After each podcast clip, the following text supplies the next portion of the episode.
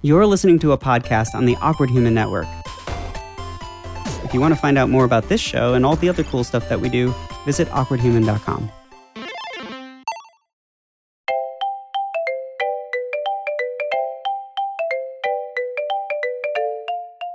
Hey everyone, how are we all doing? Welcome back to an all new episode of Interview with the Nerd. This is Richard Cardenas. I am your host. Uh, this is episode number 33. We did it. We're here. We're at episode 33. Um, I hope everyone's week has been uh good. This is dropping either on a Thursday night or a Friday morning. I haven't decided when that's gonna be. But I hope that everyone's having a good week so far. Here comes the weekend. It's almost here. Um, let's see. Let me think about what's been going on in my life. Uh, I had a busy weekend. I don't remember exactly what happened. Oh, I went to the eye doctor. Um, so it turns out this is going to be so uninteresting, but it turns out that uh, my vision has gotten worse, and I've got astigmatism. Yay me! Uh, but um, last year I went to uh, the optom- op- ophthalmologist, and um, wait, no, optometrist. I went to the optometrist and they told me that I had dust mites in my eyelashes, like right up against the skin where my eyelashes and my my lids meet. And I was like, what the hell? And um, so I, I went home and I looked under a very powerful mirror. And yeah, it turns out I did. So um, my optometrist told me that I should be using these eyelid wipes. And so I got them and I tried them and I was like, you know what? I think what I need to do is just scrub uh when I wash my face, maybe concentrate a little bit on the eyelid stuff. So I started doing that and um stopped paying attention and I went back this year and my my uh, optometrist was like hey, have you been using those wipes? And I'm like, mm, not really, but I've been washing my face vigorously. And she was like, well, that doesn't really work. You need these wipes because they're medicated, like specifically for this thing. She's like, but we're gonna check out your eyes when I look on uh, look at them right now. So she looks at them. She's like, yep, you still got the mites. so that's gross. um, and uh, she was like, you you you must do it like don't stop doing it because apparently it will just get worse and worse uh, as I get older which is gross. But she says like a lot of people have this issue. So I don't feel too bad about it, uh, but it's still pretty gross to think about. So uh, that's what I did on Saturday. and on Sunday, I got to uh, go to Lindsay's uh, place, and you've heard her on the show before. She was on last week's, not last week's, the last episode, episode 32, where we talked about Halloween. Uh, I got to go to her place, her and John, and they had a viewing party for the episode of Chilling Adventures of Sabrina that she wrote, um, which is episode number eight. And um, really good episode. I really, really liked it. And I just finished the series and I loved it.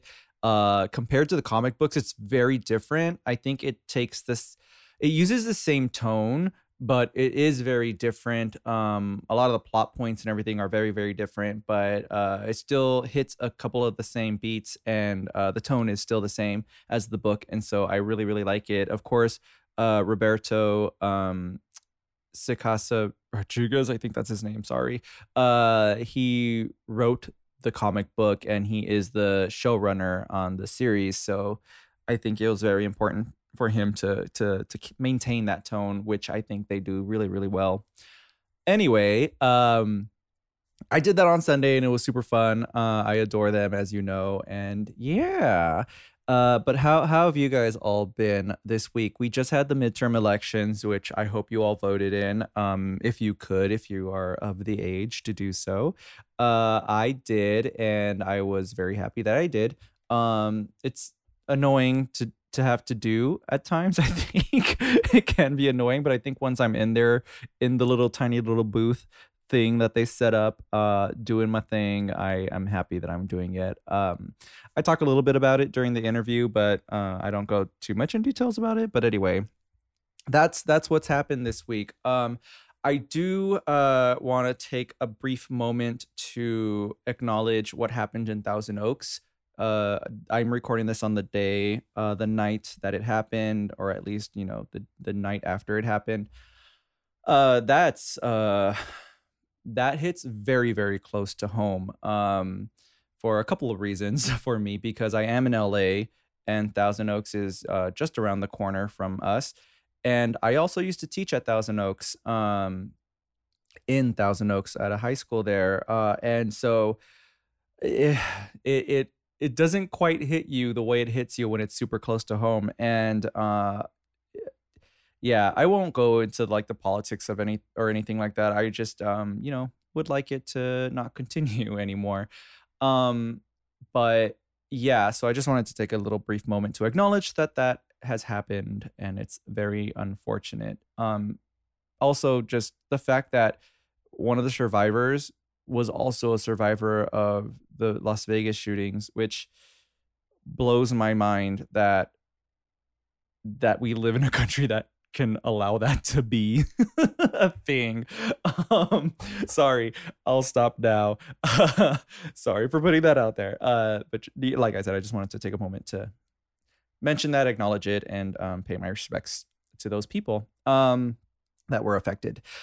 All right, so let's talk about some news. There's not too much that I want to discuss, but there are a couple of things. Um, it's, it's an exciting thing. I think um, it's exciting because of the circumstances of which it's happening. But Illumination uh, is going to be making an animated Super Mario Brothers, and I am excited for this, especially after. And I know it's probably not the same team, but after the Smash Brothers announcement um, or the trailer that their advent the Smash Brothers Adventure trailer or whatever the fuck it's called um, for their adventure mode. They had this really long trailer where uh, they had all the characters in there. It was all animated and everything. They had all the characters in there and they were like running from the hands, the master hands, and um, being killed. And Kirby was the only one to survive, and now he's gonna be the one to like save the world.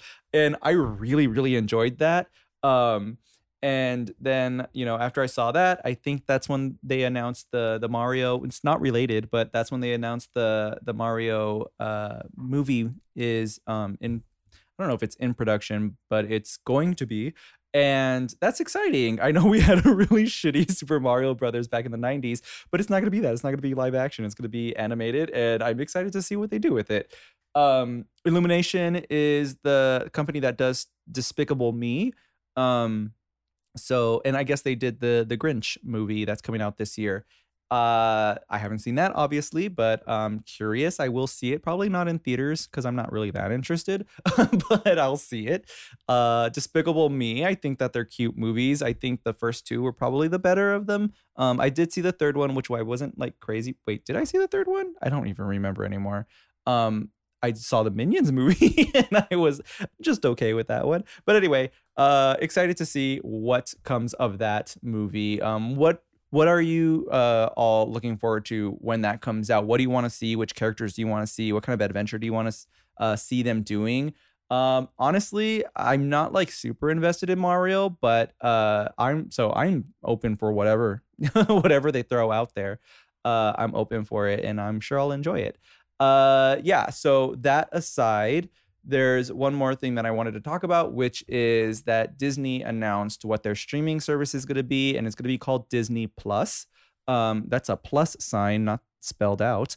Uh, and they announced also that they have another Star Wars show that they are planning, and that's going to be a prequel to Rogue One, starring Diego Luna, who was in Rogue One. And that is interesting. Um, again, it's not something. Star Wars isn't something that I'm like a huge, huge fan of. Like I like the movies, um, but I, I, I can take them or leave them. You know what I mean?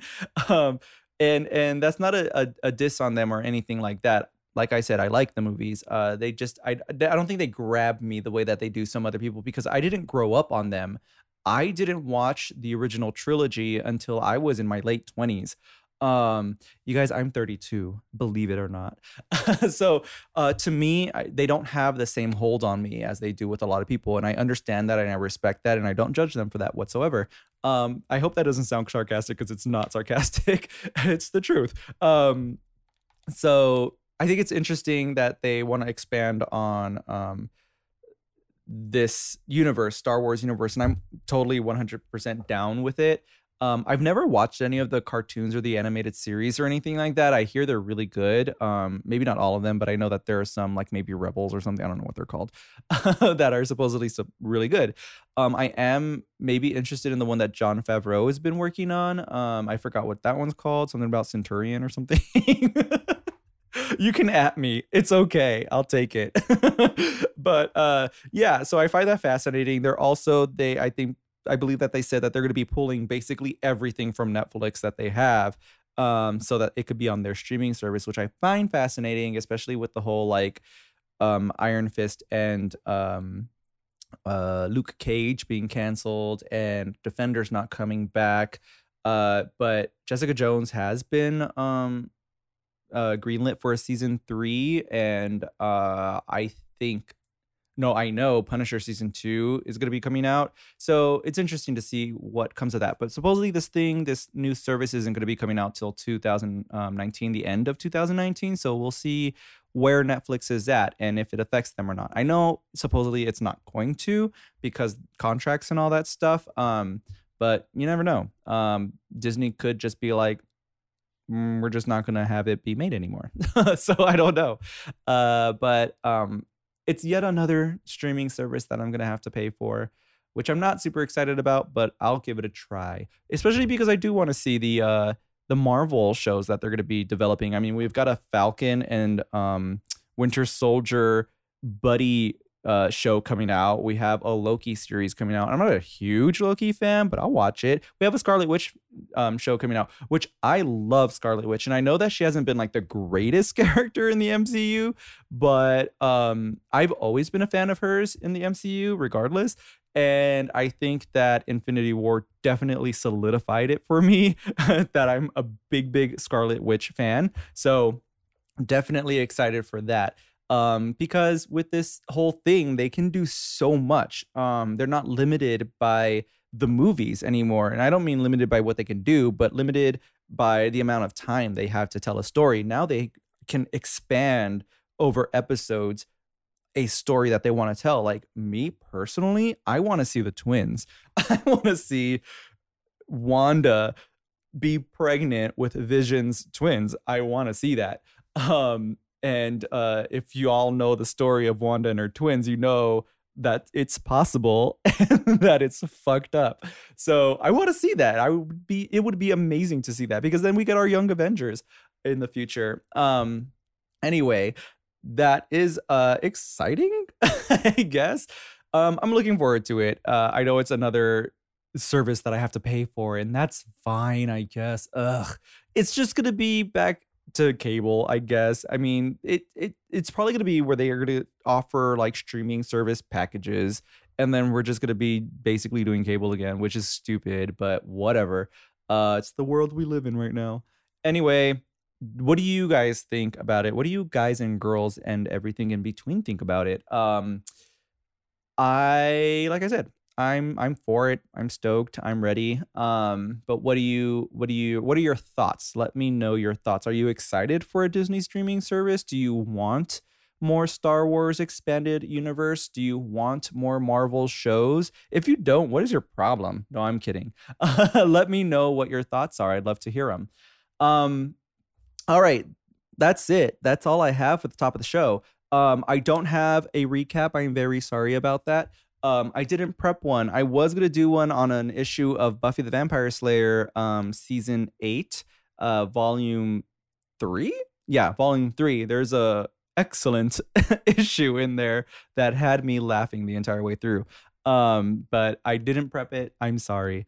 Uh, so you won't get that this time instead we're just gonna go straight into the interview now. Um okay so i invited uh brandon t. Mcclure onto the show. He is from the fake nerd podcast and you guys may have heard of that because i've had ryan iliopoulos on the show when he discussed dr doom. And so now we have another person from that podcast on the show and they just dropped a new show called mythellaneous that's m-y-t-h-e-l a-n oh no sorry L L A N E O U S. Um, you can find that on SoundCloud right now. He discusses it again later, but um, yeah. So uh, he just dropped that new show. Anyway, um, he, I invited him on because I'd been listening to his show and he talked about Digimon, and I needed people to talk to about Digimon. It has been one of my favorite shows of all time. Um, cartoons, uh, but shows, yeah. I grew up with it and I loved it as a kid and I love it now. Um, unfortunately, I kind of didn't care for Frontier or uh, Fusion. Um, I caught a few of those episodes and just didn't really care uh, because they kind of change it up. They they the kids no longer have partners in those, and I think that's really weird because that's kind of how it all started, and and and I feel like that's very special and it's um, meaningful to have that. But anyway, um, Digimon Tri it just ended technically. Um, it, they premiered their last movie already. The DVD is going to be coming out in December. That's in a month. Um, but I've seen the whole thing on Verve VRV. Uh, and yeah, I loved the series. I think that it was a bit slow at times, but other than that, like it was fine. I I loved it. I really enjoyed going back into that world, diving into it again with the characters that I fell in love with. Um, just gonna say it at the top here. I know I shouldn't, but I ship them. I ship Matt and Tai. I'm sorry. I know that they're just friends, and I know that they're really good friends, and I accept that. I'm just saying that if they got together, I would be 100% for it. but anyway, let's get on to the interview. let's let's talk to Brandon about Digimon a little bit. I don't discuss those views with him because I didn't want to freak him out more than I probably already did. um, but here is the interview with uh, Brandon T. McClure on Digimon Adventure.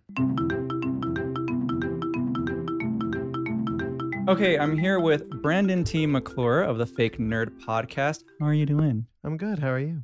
I'm pretty good. Um, so it's the Wednesday ac- after the election, and so um, that's kind of the thing that I'm loving right now. Oh yeah, that happened. Uh, that I, uh, happened, and uh, I, I I don't get extremely political on this show at all, but I just wanted to to mention that because uh, I feel personally that some good stuff happened. Not all good stuff, but some good stuff happened. Um, yeah, I uh, I was kind of following that. I don't follow politics anymore ever since 2016. Uh, That's fair. it was. Uh, I don't know if my my listeners, if anyone's coming from from that show, will know this, but I was very disheartened Mhm. by what happened in, in, in the election. I try not. I also try not to get too political, because I just it just crushed me, and I was just like, I can't deal with this anymore. Because when you talk about politics, it gets to the point where where people are like, well, if you don't believe the way I believe, I'm going to shoot you. Right. Like that's the, where we've gotten with politics now, and it's really horrible. Uh, but I was kind of following, and I was like, I was on, I was on, I was on Google. I was like, 2018 election. What's going on? Oh, that's mm, all right. That's cool. So we went, and then uh, my girlfriend and I went to go see a movie. Uh, and then afterwards, I was like, oh, all right, cool. yeah. Um, I mean, I guess that's kind of the way I feel. I've um ever since the 2016 election, I've Yeah. gotten more into politics. Uh, yeah, a lot of. Uh, I'm assuming you're liberal. yes. Uh, a lot of liberal people did. Mhm. a lot of conservatives were already kind of, but then a lot of liberals were like, "Oh, we should probably pay attention." Right. And that's exactly where I was, where I was like, I knew that I didn't want Trump to be our president. and uh, after that whole debacle, um, I was like, oh, I need to pay attention. I need to know Mm-hmm. exactly what's going on and like the horrors that uh, that our politicians get away with. Um, yeah, I was at a I was at the dentist earlier today. Um, and fun stuff. Fun, fun way to start a story. and on it was Fox News. Uh, and then he was doing a press conference. Our our president was doing a press conference and was saying, um, it was like, oh, what? How do you feel about the election? And he was like, oh, you know, it's nice that you know I'm glad that the Democrats won the won the House because we they won the House, right? yes. Yeah, okay. Uh, I was glad they won the House because then we could, you know, work together and they have a voice in politics, and I'm happy that we can negotiate and work together. I'm like, wow, that's really level-headed of you. Well done. I'm sure. I'm sure- it doesn't last long. and then and then it quickly devolved into you guys are bullying me. Why are you Uh-huh. talking? I did this for you, and I'm just like, you started so well. Uh, it's What- what usually how it goes. Uh, whenever he starts well, that's usually how it goes. Um, but yeah, let's not talk about politics Yeah, anymore. What, uh, what are you loving right now? Uh, well, I I don't I'm not too sure actually. I was racking my brain about this. Like, what am I loving right now? And um, in a, certain media, I'm I've fallen really far behind on a lot of media. I'm not watching the CW shows. I'm really behind on Gifted. Um, although if I was caught up, I bet you I would say Gifted. But I'm not caught up, so I can't say that. Um, so I want to ask, could I just say comics? yeah. um because just in general i think there's a lot of great comics out there right now like i on the show we have this in joke that uh we were part of the cult of cates which is which is a thing we just coined a couple weeks ago uh where donny cates who is writing venom right now. He's just wrapped up death of the inhumans this week uh started marvel knights this week the new marvel knights. Uh we're reading everything he, he's re- he's he's written and it's amazing. Hmm Venom is one of the best comics I've ever read, and I've never read a Venom book before. I've never gave a shit. hmm um, but he's written such a great Venom book, and then we have um, whenever whenever Geoff Johns releases an issue of Doomsday Clock, I think that's right. I think that's incredible. Uh, there's just so many great stuff coming from Marvel and DC, uh, and then Heroes in Crisis came out, and I don't want to spoil Heroes in Crisis. You don't like it? Okay, I've never said this to Ryan, so if he listens to this, I'm sorry. whatever Tom King and Brian Michael Bendis are doing with both Batman and Superman isn't working for me. And I Mm. can't say why because I don't know why. would you because uh so Brian Michael Bendis just got on Superman. yes, he's on and Action Comics and Tom- Superman. King has been on it since Rebirth. He's been on Batman since the start of Rebirth, yes. Um would you say since the start of Rebirth you haven't been a Batman? well, I didn't read I didn't I read the first 3 issues of Batman and I dropped off completely Hmm. because I was like I've seen this before. Mhm. I don't know if I want to go back to this. And I followed Tom King from Vision because I thought Vision was incredible. Mhm. Um, so when I, so when I was when I heard he was doing Batman, I was really excited. When I heard Brian Michael Bendis was doing Superman, I'm like, my God! I remember an interview from years ago. He was doing Ultimate Spider-Man, and he said, "I've have notebooks worth of stuff for Superman whenever they want me. I have Superman." Mhm. I'm like, yes, that's incredible. And then for whatever reason, the two of them are on these books that surely should be great, and objectively they are written very well. Just the stories they are doing, it doesn't click. Mm. It just doesn't work for me for whatever reason. And for Heroes in Crisis, one of my biggest problems is I hate how Tom King writes Booster Gold. Like Booster Gold is is a deranged sociopath as far as Tom King writes him, and I hate that. Mm. How he writes Harley Quinn, though, I think is great. I think it's the best Harley Quinn I've seen in years. Mhm. Um, but other than that, like every book I'm reading is is incredible. Saga just went on hiatus and I cried. Um, I just picked up the final trade. Oh boy, good luck. Thank you. You're, you're not you're not gonna get out of it well. oh no. Uh, yeah, I cried thought that fl- flipping into that last page. Yeah, there's so many so many great books. I just picked up. Uh, it's not called Outer Limits because that's a show starring Jonathan Frakes. I forgot the title of it, but it's from the same creative team as Chew, and I'm it's like uh Event Horizon uh mixed with Star Trek, and I'm so into that Mm. because Event Horizon was a great movie. I don't know, like there's a lot of great books on my pull list. I, I can't think of one that just stands out. Uh because every week I'm looking at my books, I'm like, oh, I can't wait to read that. Oh, I can't wait to read that. Mhm. And it's really nice to see that, especially because for a long time, at least one or the other company weren't putting out quality product. It just wasn't happening. If Mhm. Marvel was putting out good stuff, then DC wasn't.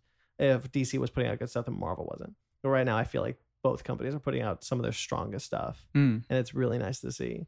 Um, other than that, movies, I have AMC A list, and it's great. Yeah, I have some. Fr- I unfortunately don't live very close to any AMC's. Uh, the closest one for anyone who lives in Burbank, I live on like e- in East Hollywood, and uh, the closest one is Burbank, Mm-hmm. and uh, I don't want to drive all the way yeah well we live well, we live in van nuys burbank so we got like four or five near us so it Mm. became really we, we just went to see melissa mccarthy's new film can you ever forgive me How is that? Great. Is it okay? i think she deserves an oscar oh wow! i don't know if there's some top competition this year for that for that uh, best best actress oscar I, I think Uh-huh. if they pick the right people but melissa mccarthy will certainly give whoever's up a run for her money she's great and i always knew she had it in her I mean, for me this year, I really wanted to go to Toni Collette for Hereditary i because have not seen hereditary yet it's an interesting movie. I think you have to go into it very open minded. Mhm. uh just because of the directions that it takes it's to me, it was very unexpected. Yeah. Uh, and I really, really liked it. Um, I wouldn't read anything about like the way it ends or anything unless you already have. I haven't. Okay. I know nothing about it. Yeah, before you before you see it, uh, if you plan on seeing it, uh, I wouldn't read anything. Uh, just because after I read about it, I was a little disappointed. Mhm. uh, but uh, it was fine. I still really loved that, and I love Toni Collette, and her performance in it was just to me amazing. Yeah. Um, with AMC A list, we get to see three movies a week, Mm-hmm. uh, and it's awesome. Like Movie Pass went under and broke my heart, but AMC A list came up like a like a like a phoenix and, and saved everything. It's I get to see three movies a week. It's amazing. Uh, this this week alone, we've seen Can You Ever Forgive Me and um, Bohemian Rhapsody, Mm. and uh, we're seeing Overlord tomorrow.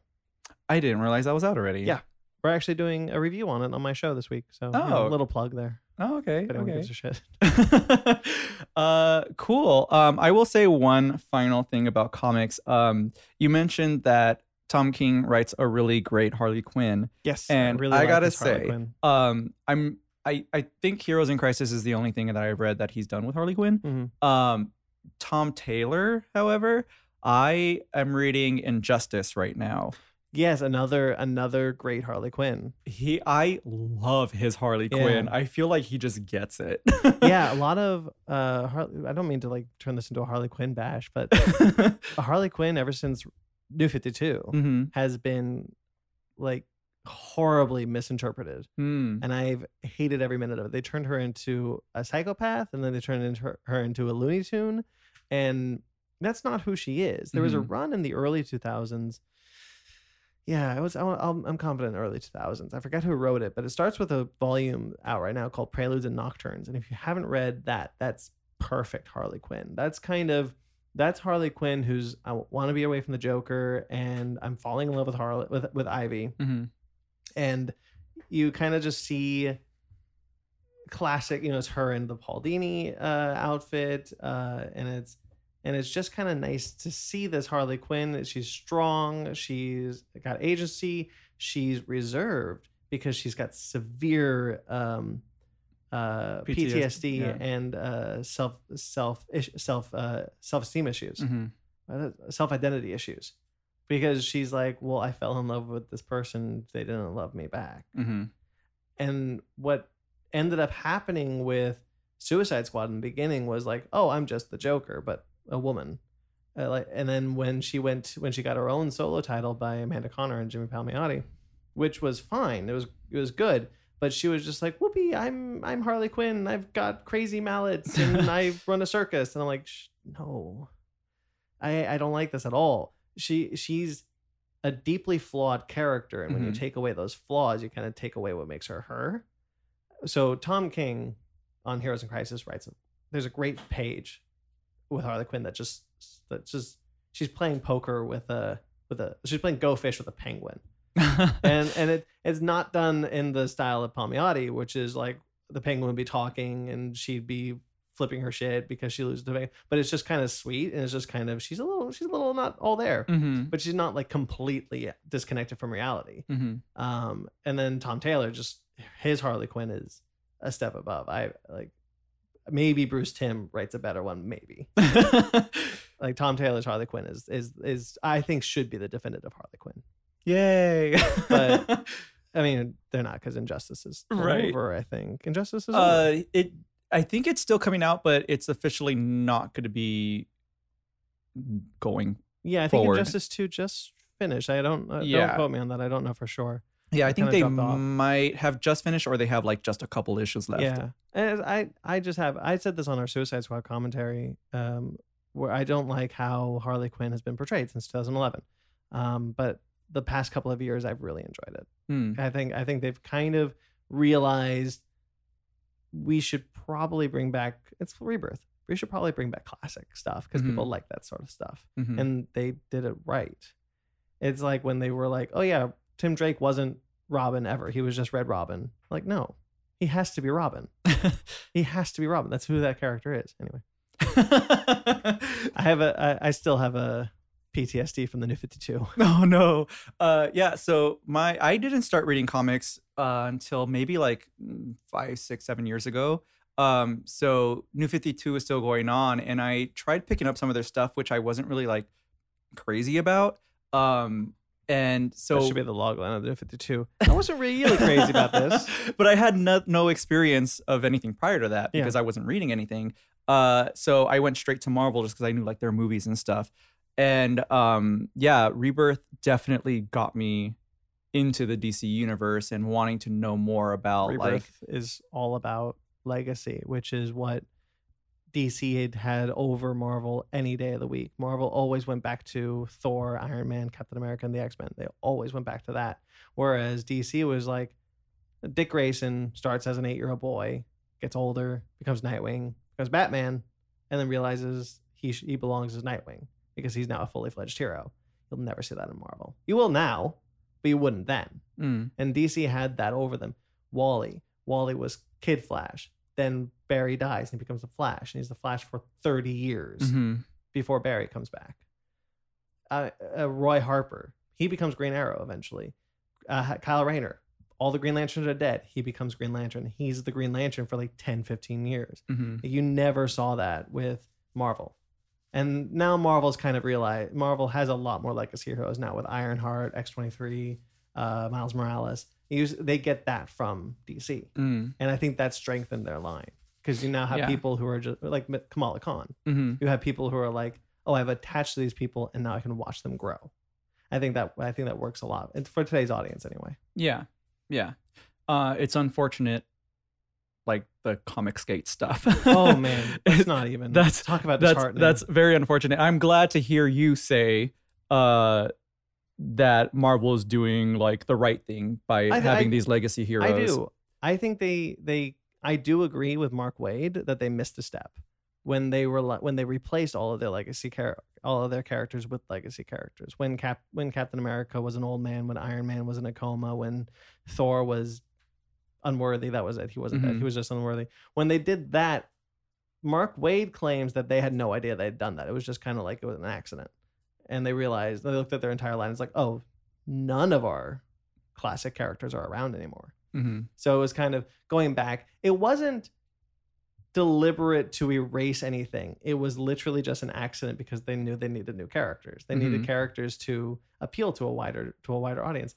The whole Comicsgate thing is completely misinformed. and Completely. I hate the I hate them so much. The whole thing like we just love comics. No, you really no, don't. No, you don't. You you just like complaining about them. Anyway, we don't Yeah. have to get into that. yeah. Talk I, I try to I try to spread positivity, but sometimes you get to those topics. Um, but let's let's uh, talk about the reason you came. Yes. Um, so growing up, I loved. Um, we're talking about Digimon. growing up, I loved this cartoon, and I didn't know anyone who watched it. Like none of my friends were doing it. Maybe like one other person. Sounds like a drug, and none of my friends were doing it. And I- and I was just trying to get people on do it. Uh, so hearing your podcast, I've heard you every now and then talk about Digimon, and sometimes you guys will start getting into it, but then you like pull back because you're like, we're not gonna do it. Yeah, so for me, I was really into Digimon when I was a kid, and that was I was way more into Digimon than I was into Pokemon, hmm and that was I, I kind of feel like you were either into it's kind of I use the the the illusionist and the prestige. You either saw one or the other. You didn't see both. Um, yeah. I'm like thinking about. it, I'm like, yeah, I haven't seen the Illusionist. yeah. The illusionist is very good. I'd, I I recommend it. Um, but yeah, you have um. With Digimon, you either liked Digimon and didn't like Pokemon, or you vice versa. A Mhm. lot of people were really into Pokemon, but I feel like Digimon really there's a lot more Digimon fans out there than than, than we think there are. Um, I was rewatching. I I bought the DVDs. I bought the season one and two DVDs, and those are uh, Digimon Adventures and Digimon Adventures two. Um, and I bought those on DVD, and there's the English dub, and I'm watching them. I'm like, this is great. It's so bad. It's great. like it's and it gets older when you get into adventures 2 and MaloMyotismon and all these all these characters and it's really brutal and it's really cool and then season 3 was a completely different cast of characters uh, that was called digimon tamers but what happened was digimon adventures came back with digimon adventures Tri hmm so I've gotten really into Digimon again because Mhm. I'm like, oh, Tri is out now. That's awesome. This is Digimon from my generation. They've they've grown up with me now. I can watch Tai and Sora not together. God damn it. um, and Matt and TK, and now they're older. They're getting ready to go into college, and they're dealing with the whole thing of like, you know, people. The, what we do have repercussions. Omnimon almost destroyed a city, and they're like, "Oh, maybe we shouldn't do this." Uh-huh. And I think that's really cool. Uh, I haven't seen the sixth movie yet, so don't spoil it. If you have, No, you haven't seen No, it. No, I haven't seen it. okay.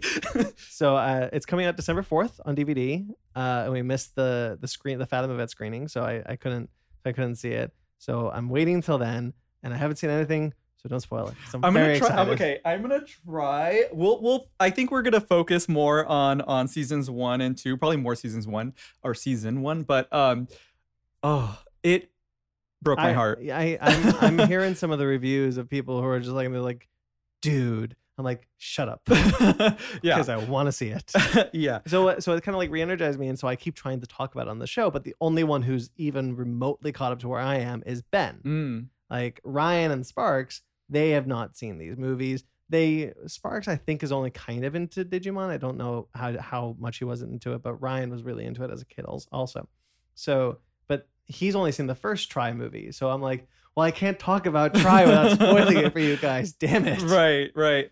Um, I okay. Let's go back to the beginning, and I want to know what was your like first experience or exposure to Digimon? Did you watch it when it first came out? Yes, was it on Fox Kids or Yes. Kids WB? I think it was Fox. Fox Kids. Uh, right, Kids WB had. So I would wake up early, early morning, 6 a.m. I was a kid. I was in middle. No, I was in elementary school. Mhm. Whenever it came out, I was that old. And I would wake up at 6 a.m. Now imagine a little kid like me waking up at 6 a.m. on a not even on a school night on, on a, a Saturday. Saturday. Yeah. Like who does that? The kids these days would never do that. they don't have to. No, they don't because they didn't have the the joy that was Fox Kids Uh-huh. and Kids WB. I would switch back and forth because Kids Oh, WB yeah. would start a little bit later. So I would start with Fox. Bill Nye the Science Guy was on. 6 a.m. Bill Nye the Science Guy. So I'm like, oh, cool, Bill Nye. And then 7 a.m. Digimon, Power Rangers. Um, it was like an hour of Digimon, I think, and then you know Power Rangers, and then I would switch over to Kids WB, and it would be Batman, and it would be or it would be Justice League or something like that Mhm. and it was awesome. I loved it. And so I would watch it when it aired. I watched it as it, as it was coming to America. Um, and I just, man, it was just so cool. And, and I tried to get into Pokemon because I think Pokemon aired on the same network. It was it? WB. It was WB. So I would switch over and I would see Pokemon. Pokemon always bugged me because I'm like, why don't the animals talk? I was, just kind of really bugged that the animals didn't talk. Uh, but like Digimon had such an interesting lore and had villains Mhm. and had uh classic good versus evil. If you boil down Pokemon, I don't mean to bash Pokemon, but like you know, people compare these two a lot. But if you boil down Pokemon, Pokemon is literally about animal abuse. we're going to we're going to use If we're gonna go dark, yes. It really is. We're going to use animals to fight other animals, sometimes of their same species. uh-huh. Or this animal is going to betray this animal because they like me better. And it's things like that. Um, that's not the lesson of Pokemon. I understand that. Don't at me. But the, with Digimon, it was about these kids l- growing up and finding friendship and Mhm. finding the idea that you know we're destined. They were. It was destiny. It was like the first time I'd ever been into that. I've ever seen that kind of storytelling of these kids were destined to be partnered with these Digimon so that these Digimon could digivolve and and reach their maximum potential so that they could fight the evil that kept coming at them. Uh, Devimon, right? Mhm. That was the first. was villain, the first yeah. villain. Literally the devil. Right. Like that's insane. Not only that, but the end of that arc ends with Angemon's death. right. And in the dub, it's like, oh, don't worry, I'll be back. hmm And that's the that's the that's kind of the thing because Digimon came back. If you if a Digimon died, it became a Digi-Egg and then hatched and then blah blah blah blah. But in the sub, the original Japanese, I can only imagine what it was like because it's not like that. hmm They didn't know that Angemon was going to come back. He was just dying. and so TK was there watching his friend die. uh-huh. TK's the youngest of them, and he had the most powerful Digimon. Angemon's badass. Yeah. Loved Angemon. Um, I had a I always like War Greymon though. Black uh Black War Greymon and Digimon Adventures 2. Mhm. Just want to shout out to Black War Greymon. that dude, an existential crisis in a Digimon show. Yeah, this the, the thing that um struck me my first watch through I was young. I didn't really understand any of the themes that they were really like exploring or anything. And so it was just a really fun show. What I loved about it was that it wasn't like your Pokemon where you're just like going around collecting these animals Yeah. and fighting them. It was about these kids who created this bond with another being, a Digimon, uh, that kind of like, and it gets explored later throughout the season, but brings out the best in them. Yeah, you look at Matt, Matt and Gabumon. Like Mhm. Gabumon's like, why are you so? Why are you a dick? Right. Pretty much like these guys are your friends, and he's like, no, I don't have any friends. Like, shut up, dude. and then through the course of the series, him and him and Tai, like the movie, um, eh, a lot of people here know the Digimon Adventures, the Digimon movie, uh, or Digimon the movie, as it was called in America, which Mhm. is basically three short films spliced together to make one bastardized version of it. um, but it has, it still has a moment where Tai and Matt come together, and Gabumon and Agumon form Omnimon. Hmm and that was that's such a great moment especially if you're following i think digimon adventures 2 was out at the time Yes. but it was if you're following adventures 1 the second season kids aren't in are in that movie only in cameo. And mentioned and they mentioned that moment in the season i remember because they're like oh yeah we were there when you fought Diaboromon Mhm. um, and they're like, oh wait, what? Uh, and then that reveals that there's tons of other Digides, and that was retcon and Tri. But anyway, um, when when Omnimon is formed, and you see Matt and and Tai and these two people who are punching each other, and they're always yelling at each other, and they're always at each other's throats, always, and they never said like a kind thing to each other. And they needed to work together. They Mhm. needed that bond of friendship to I, it was DNA Digivolve, but it was before we knew what DNA Digivolve was. Right. Because that was introduced in, in Adventures 2. Mhm. But they needed to have that bond so that they can create this, what was at the time the most powerful Digimon we've ever seen Mhm. to destroy this. And man, that, that that song that plays at the end. Sorry, I'm just like the scene at the end is playing in my head. Is like we're getting digital again, and he's just beating Diaboromon. It's Uh-huh. awesome. That's such a great moment. Have you seen the speaking of the movies, have you seen the original cuts of the movies? no, I have not. So one so it's one, two, and four that make Digimon uh, that makes Digimon the movie. Okay. Three is available on YouTube. You can watch it dubbed. They did dub it. It's really interesting. It's the Revenge of Diaboromon. It's and um, Imperialdramon. Oh, okay. So, So, it's the, season second two, season kids Right. um, fight Diaboromon now, and actually it's really cool Oh, okay. because he comes into the main like this giant digi egg like shows up in in Tokyo, and they're like, um, what? It's really cool. I like it a lot. Um, the thing that I loved about the relationship between Matt and Tai is that it was always understood that they were friends and they always had like this very contested relationship. And um, Tai was always kind of understood to be the leader of the group. And Matt was kind of like because he had "Hey," goggles. because he had goggles, which is a theme throughout the series. Uh, and Matt is kind of like a second in command ish type of person. Anytime Yeah, Tai's although- not there, he would kind of pick up some of the slack. Yeah, but it should be Izzy, shouldn't it? Should it really though? I think so. I so I really like Izzy. Oh, remember when Izzy was possessed?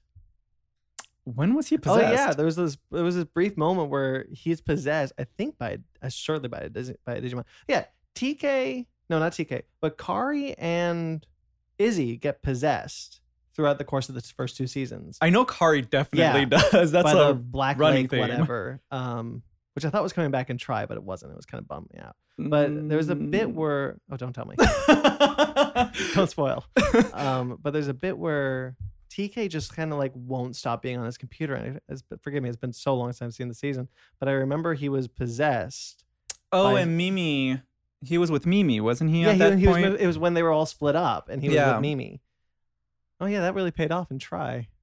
Anyway, right, it's just the connect the connections. I, yeah, Digimon Adventures one was really good.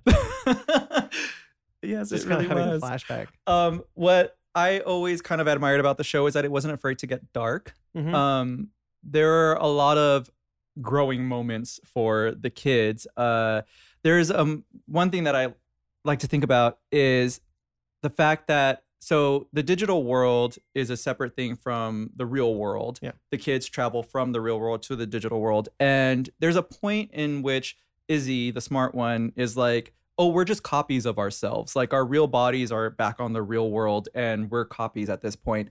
And Tai takes that to be like, I can be destructive. I can be crazy. I can do whatever that. I want to do.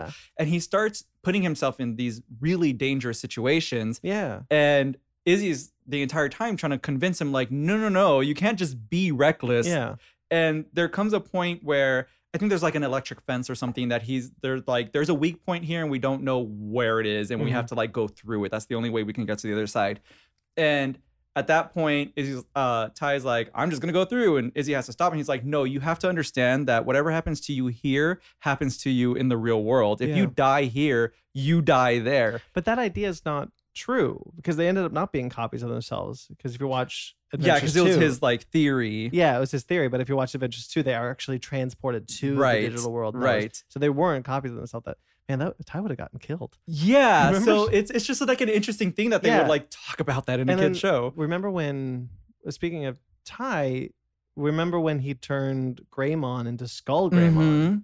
That was such an interesting moment because it's terrifying. It is, and that's the other thing that I love about the show so much is that the bond between Digidestined and Digimon was so essential.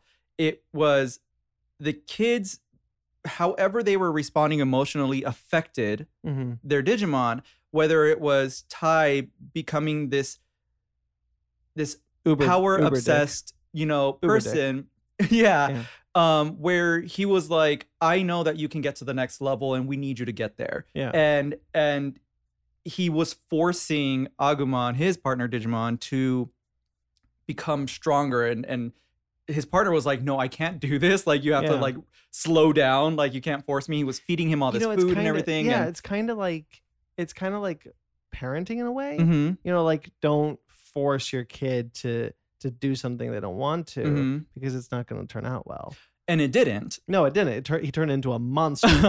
he turned into a monster who almost killed him because Skull Greymon was psychotic and had no recognition of what was going on. Mhm. He was just this horrible skeletal monster. And to see that in a kids show, Mhm. and I understand that like we dubbed it into a kids show, like it's much funnier than uh, it's like funnier, like that's arguable, but it's it's it's it's much It's lighter. It's much lighter than the than the Japanese version because the Jap because the Japanese children, the Japanese audience, uh, uh, animators have more faith that their children can kind of accept some of these themes and, and some of these things, whereas a lot of kids programming, uh, people feel like they need it needs to be spoon fed. Mhm. And I think that comes from the 80s. Like if you watch G.I. Joe and you watch Transformers, it's always like, we should be better, G.I. Joe. And like, Right. That's kind of thing. I think that's kind of a holdover. But that's something that Digimon flirted with, and then by the end of Adventures 2, completely disregarded. Because MaloMyotismon was just straight up possessing and killing kids. yeah. and that was like, so we're adults now, uh-huh. and this is the literal devil. right. And MaloMyotismon was such a cool man. He's got such a cool design. Like Myotismon, the first time I ever knew what six six six meant was from Digimon. Really? yeah, and like no joke, because in the first in Adventures one, when they're when they're in the real world, uh, because they spend I think half the season in the in the digital world and then half in the, the real world. When they're in the real world and they're all turning into ultimates, and it's really cool. Um, they have all really cool designs, and then they end up realizing that Myotismon is going to come up. Oh, when's it going to come up? At six o'clock, at at six oh six in six seconds. hmm And I was like, what the hell does that supposed to mean? And then Matt's dad, right? Yeah, Is it I think him? it's like it's the number of the beast. It's Right. the number of the devil. And I'm like, that's okay. It's a kid's show. Right? Are you supposed to be teaching me how many demons are in hell? And it was still a Saturday morning cartoon. It was because you're only watching it on Fox Kids. hmm I want to talk about Digimon Tamers Okay. because it's a really interesting contrast. I've been watching it. Um, I didn't get through it, but I, I've been watching it towards the end of Digimon Tamers. Speaking of what we're talking about, they go into hardcore HP Lovecraft horror. Mm. because I don't know how much of Tamers you've seen. I've seen the whole thing. Yeah, so Tamers is the, is the third season, and it's basically the conceit is for the audience. They said the conceit is it's what we just seen Adventures One and Adventures Two were a TV show and card game, Mm-hmm. and the, now we're following the real world. The three the three characters, um, what's it? Riku. Riku, no Rika, Rika. Rika. Forgot No, their name. Rika. Something I, with a T. I'm watching the show and I don't know this. Oh, Takato Takato and um, Henry. Henry. Yes. Yeah. Uh, we're following these three characters. Then we meet more along the way. But one of the other girls, Jeri, uh, she gets possessed Mm-hmm. by what's called the D Reaper. And I was reading this. I was reading this article. I was re- actually on Wikipedia. It's not an article. I'm not gonna sound that smart. But with on uh, on Wikipedia, the there's an interview by the by the creator of Digimon who did one, two, and three, and I think he did four as well. But he was talking about how he wanted to change Tamers to be. It it was now the Digimon only had one goal in life, and that was to fight and Mhm. kill and, absor- and absorb the data of their kill. That was it. So the tamers, that's why they're called the tamers, that they were supposed to tame the Digimon partners to have empathy. Mm. And through that empathy, they would digivolve. But there was this other thing called the D Reaper. And it's not a Digimon, it's something else. It's this thing that's not human, it's not it's not Digimon, it's uh, it's like the blob. It's a red kind of conglomerate blob. Also, he kills Leomon twice, so screw him. Because we see him kill Leomon in, in Adventures 2, and then we see him kill Leomon in Adventures in, in Tamers. Um, luckily, in Adventures 2, he can come back. right. But- Tamers was another thing. Like he wanted death to be permanent. The Digimon don't come back in Tamers. Mm. If they're dead, they're dead. And he wanted that to feel like the, these characters would have stakes. So he set it in the real world. A lot of what we see in Tri comes from Tamers. mm-hmm. Whereas the idea that, you know, when when Tai is looking at Omnimon's destruction and he's like, "We've done this." There's a bit in Tamers when you know they're, they're fighting the Deva, which basically the um what are the twelve zodiac signs, Right. and they're fighting the the boar, the boar uh, Deva, and he just rampages through the city, and the city becomes uninhabitable. Mm-hmm. because they just they just can't they just destroy the city and you're like that's insane. Because up until now you're watching the Saturday Morning cartoon where at the end of the episode everything's back to normal. Right. and that's just how they were back then. It was the real world but at the end you couldn't change anything but now this there was real world consequences there was real world change. So you see that in Tri. And I think that's really interesting that as as we got older so did Digimon Mhm. and the themes that they were going through the the creators knew that and they wanted to teach us new things and they wanted to teach us like death was permanent. Um when Jeri loses leomon it's meant to be it, it's meant to show how grief can really affect someone. It's meant to show how you can deal with that. Jeri gets possessed but it's kind of it's kind of done in a way that's like you can lose yourself if someone you love that's close to you dies and Yeah. it's really heavy for a kids cartoon on Yeah. fox kids Mm-hmm. which was insane and you don't get this as a kid because we're just like oh that's cool digimon bright colors Yeah, that um, I listened to this podcast called Ranger Danger, and um, they're an Australian uh, podcast, and they go through every single episode of Power Rangers, and they just basically Oh, like talk about yeah, yeah, and they basically just talk about it, and every now and then they'll compare it to like the Japanese version. super Um, sentai yeah. Yes, and their themes were so much darker. Like a lot of the stuff that we did here in America for Power Rangers, because we basically just filmed like the out of costume stuff. yeah we we built the we took their fight sequences and that's it Right. And a lot of it, if you look back on it, doesn't really make sense. They don't really like flow well together. oh yeah the, the the yellow ranger loses her breasts whenever that she's fighting and uh when they talk about it on the show, they're like, oh, in this show, actually, like the whole Green Ranger thing. Um in in the American version, he loses his powers because it turns out Rita has like a, a candle or something, and that she lights it, and once it goes out, he's gonna have lose his powers. But in the show, he dies. yeah the, i remember I mean, sorry, in, J- in Japan, in he Japan, dies. in super sentai the Green Ranger dies and the White Ranger is a different person. It's like a little kid. yeah. Whereas in ours, it's like, oh, he's back. He's, He's the White back Ranger. again. Yeah. Like, oh. and I just find it so fascinating the different cultures. You know, in Japan, there's so much. well, you got to remember, like Japan is this is the is the is the the the the country that gave us battle royale. Like that was unheard of. We would never make a movie like that. Mhm. Only when someone else would make a movie like that would we then make a movie like that because we don't want to be the first. But they gave us Battle Royale, which is a movie about high school students picked at random killing each other, Mhm. and one of them is a psychopath. Right. It's insane what they're what they're getting rid of. Honestly, better country, but um, no, I don't. I don't mean that. We live in a great country.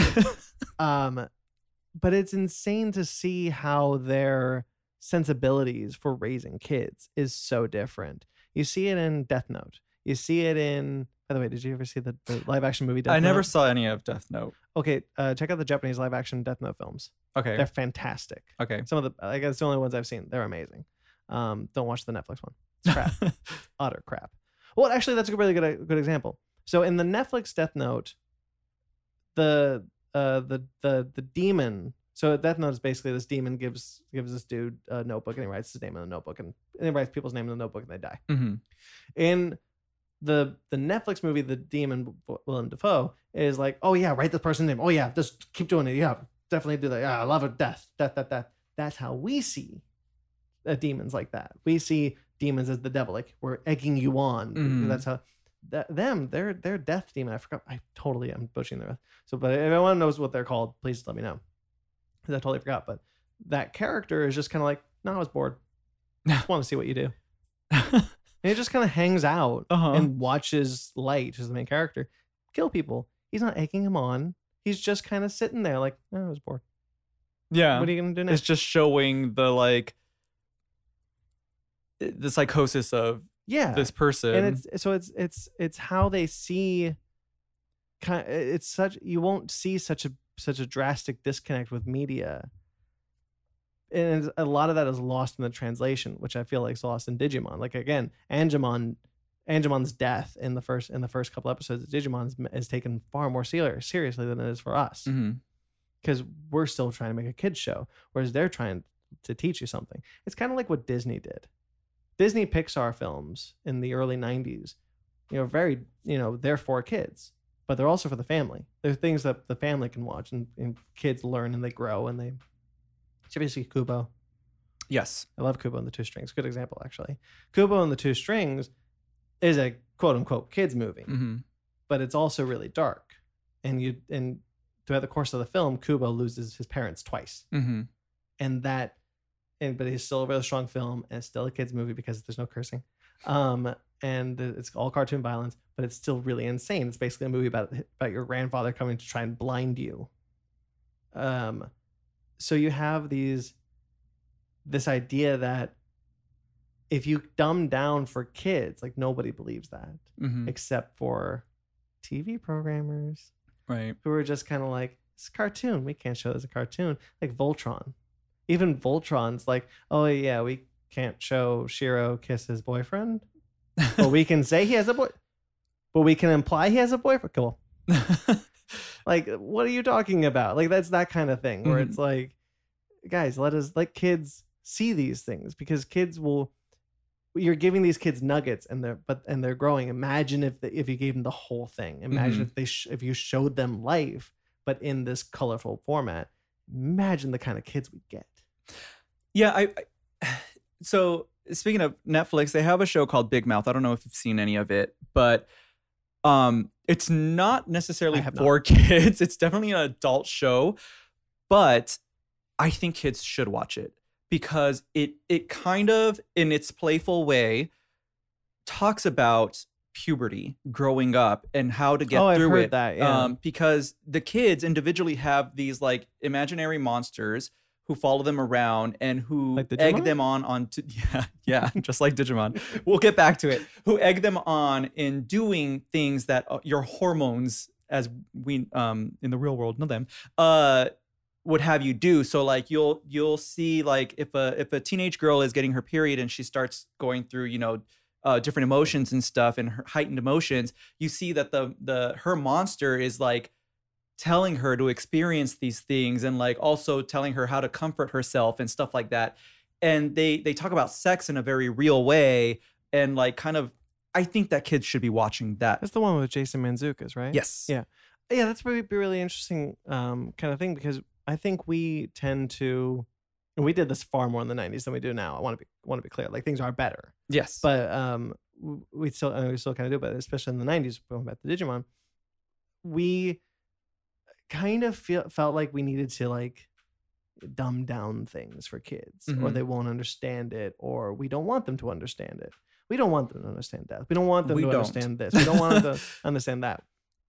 So, but people in but the uh, animators in Japan are like, no, it's Sora and Tai. They they want a bone.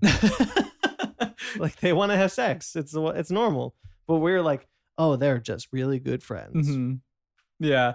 Uh I'll never forgive them for not putting them together. By the way, um never forgive them. yeah, yeah. Uh I have not seen any of the subtitled um Digimon um except for Tri. Uh that's the only thing that I know. Yeah, there's a there's a um, I have not either, but there's a kind of like split screen on YouTube. Like people have put them up together. Like this is the difference, and it's really interesting to see. Hmm. Um, we try to make a lot more jokes.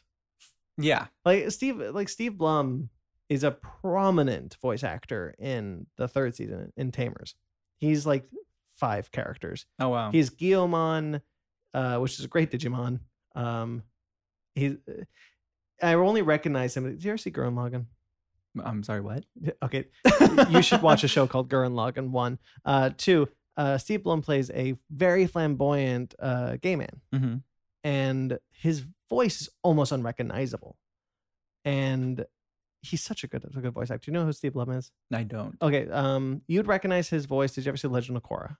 I did not. Okay, this is gonna be a little bit more difficult. well, who Oh, did he? Uh, did you ever see? Uh, the, actually, maybe not. Wolverine and the X Men. Ish. Okay, he's Wolverine. Okay. Um, he's got a he's very deep voice. Mhm. Um, you've heard him. He's on every animated show. Okay. Like every single animated show that ha- it exists, he's on it. Mhm. Uh, whether or not a prominent character or background characters. Did you ever see Box Trolls? yes. He's one of the Box Trolls, which doesn't mean anything, but he's one of the Box Trolls. Um, he so he has a very high pitched, very flamboyant, very uh, uh voice. So he and is unrecognizable. And he's a great voice actor because of that. And I recognize the voices of Guilmon and someone else, uh, and another character because of that. And I'm like, Mm. oh, that's that's Steve Blum. That's Steve Blum. That's Steve Blum. That's Steve Blum. That's Steve Blum. oh, and he wrote this episode. What are you doing, buddy? like he wrote multiple episodes of Digimon Tamers. Mhm. Um, and you could tell because his characters are always the more prominent characters in those Okay. episodes. It makes me wonder like how much how much uh how much editing goes on with those with those like and how much I don't know how like kind of like how we brought it over did we edit the episodes? Because i know we cut out references to buildings being destroyed no there was an episode that wasn't aired because it took place after 9-11 oh, really? yeah th- there's an episode of digimon tamers. I don't remember what it's called. I've seen it but for whatever reason oh no not for what for whatever reason it has to do with like buildings being destroyed or something like that. Um after it was supposed to air at 9-11 it never aired. Wow. it's just kind of because we at the time we were really Right. not okay with that But, Right. like lilo and stitch was changed from flying around a a, a city to flying around a mountain Mm. you know that No. okay so lilo and stitch fun fact we're all bouncing all over the place uh, Lilo and Stitch, the ending of Lilo and Stitch when they're wa- when they're flying around the Hawaiian mountains and they're in a spaceship and things like that. That's not the original ending. The original ending is they're in an airplane, uh, trying to escape Jumbo between buildings and flying between buildings and like cra- oh, like driving on buildings and things Mhm. like that.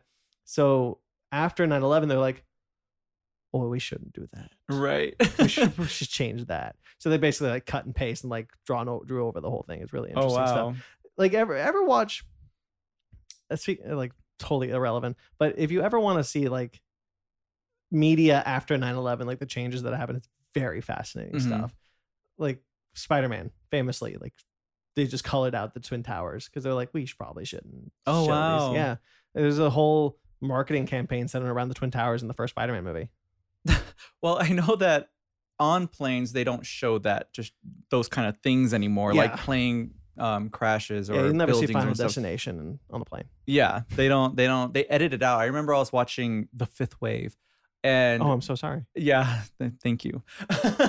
there is a scene when everything's happening where a, you see a plane. It's even in the commercials, but like you see a plane crash down and explode and stuff. Uh, on the plane, they completely take that out. Yeah, Um, so that's probably where I saw it. And that. yeah, um, I mean, like me personally, I I'm not sensitive to that. Mhm. Like it, it's touchy. I get it. I totally get the idea though. yeah, yeah, yeah, I get it. I get it. No, do that. exactly. Like for me, it's fine, but I get it. Yeah. Um, Anyway, back to going back to Digimon. Digimon. uh, This I- is what fake nerd could be if I just let loose. By the way, oh, I'm really okay. reserved on fake nerd. I try to keep it. Let's keep. I, let's I keep let on it go wherever it goes. I don't mind. Um, I wanted to talk about Digimon Tri a little bit. Um, I know that there are a lot of people. Excellent. I really enjoy it. The thing that I love about it is I think a lot of people from what I've seen online and stuff didn't like how stoic a lot of the characters are.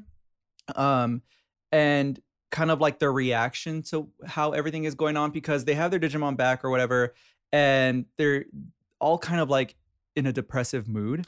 Yeah, I noticed that. I totally, I totally understand where that's coming from.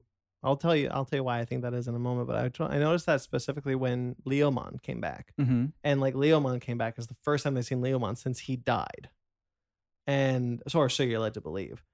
And he walks in and there's like, oh Leomon, and you're like, hang on, uh, hand raised.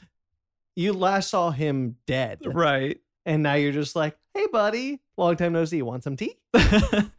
Like you should be way more excited. And like you're led to believe, I think the only one who like gave a crap to see their Digimon again after like I, I guess it's really only been like three years because they're still in high school. I think they're Mhm. just they're just leaving high school.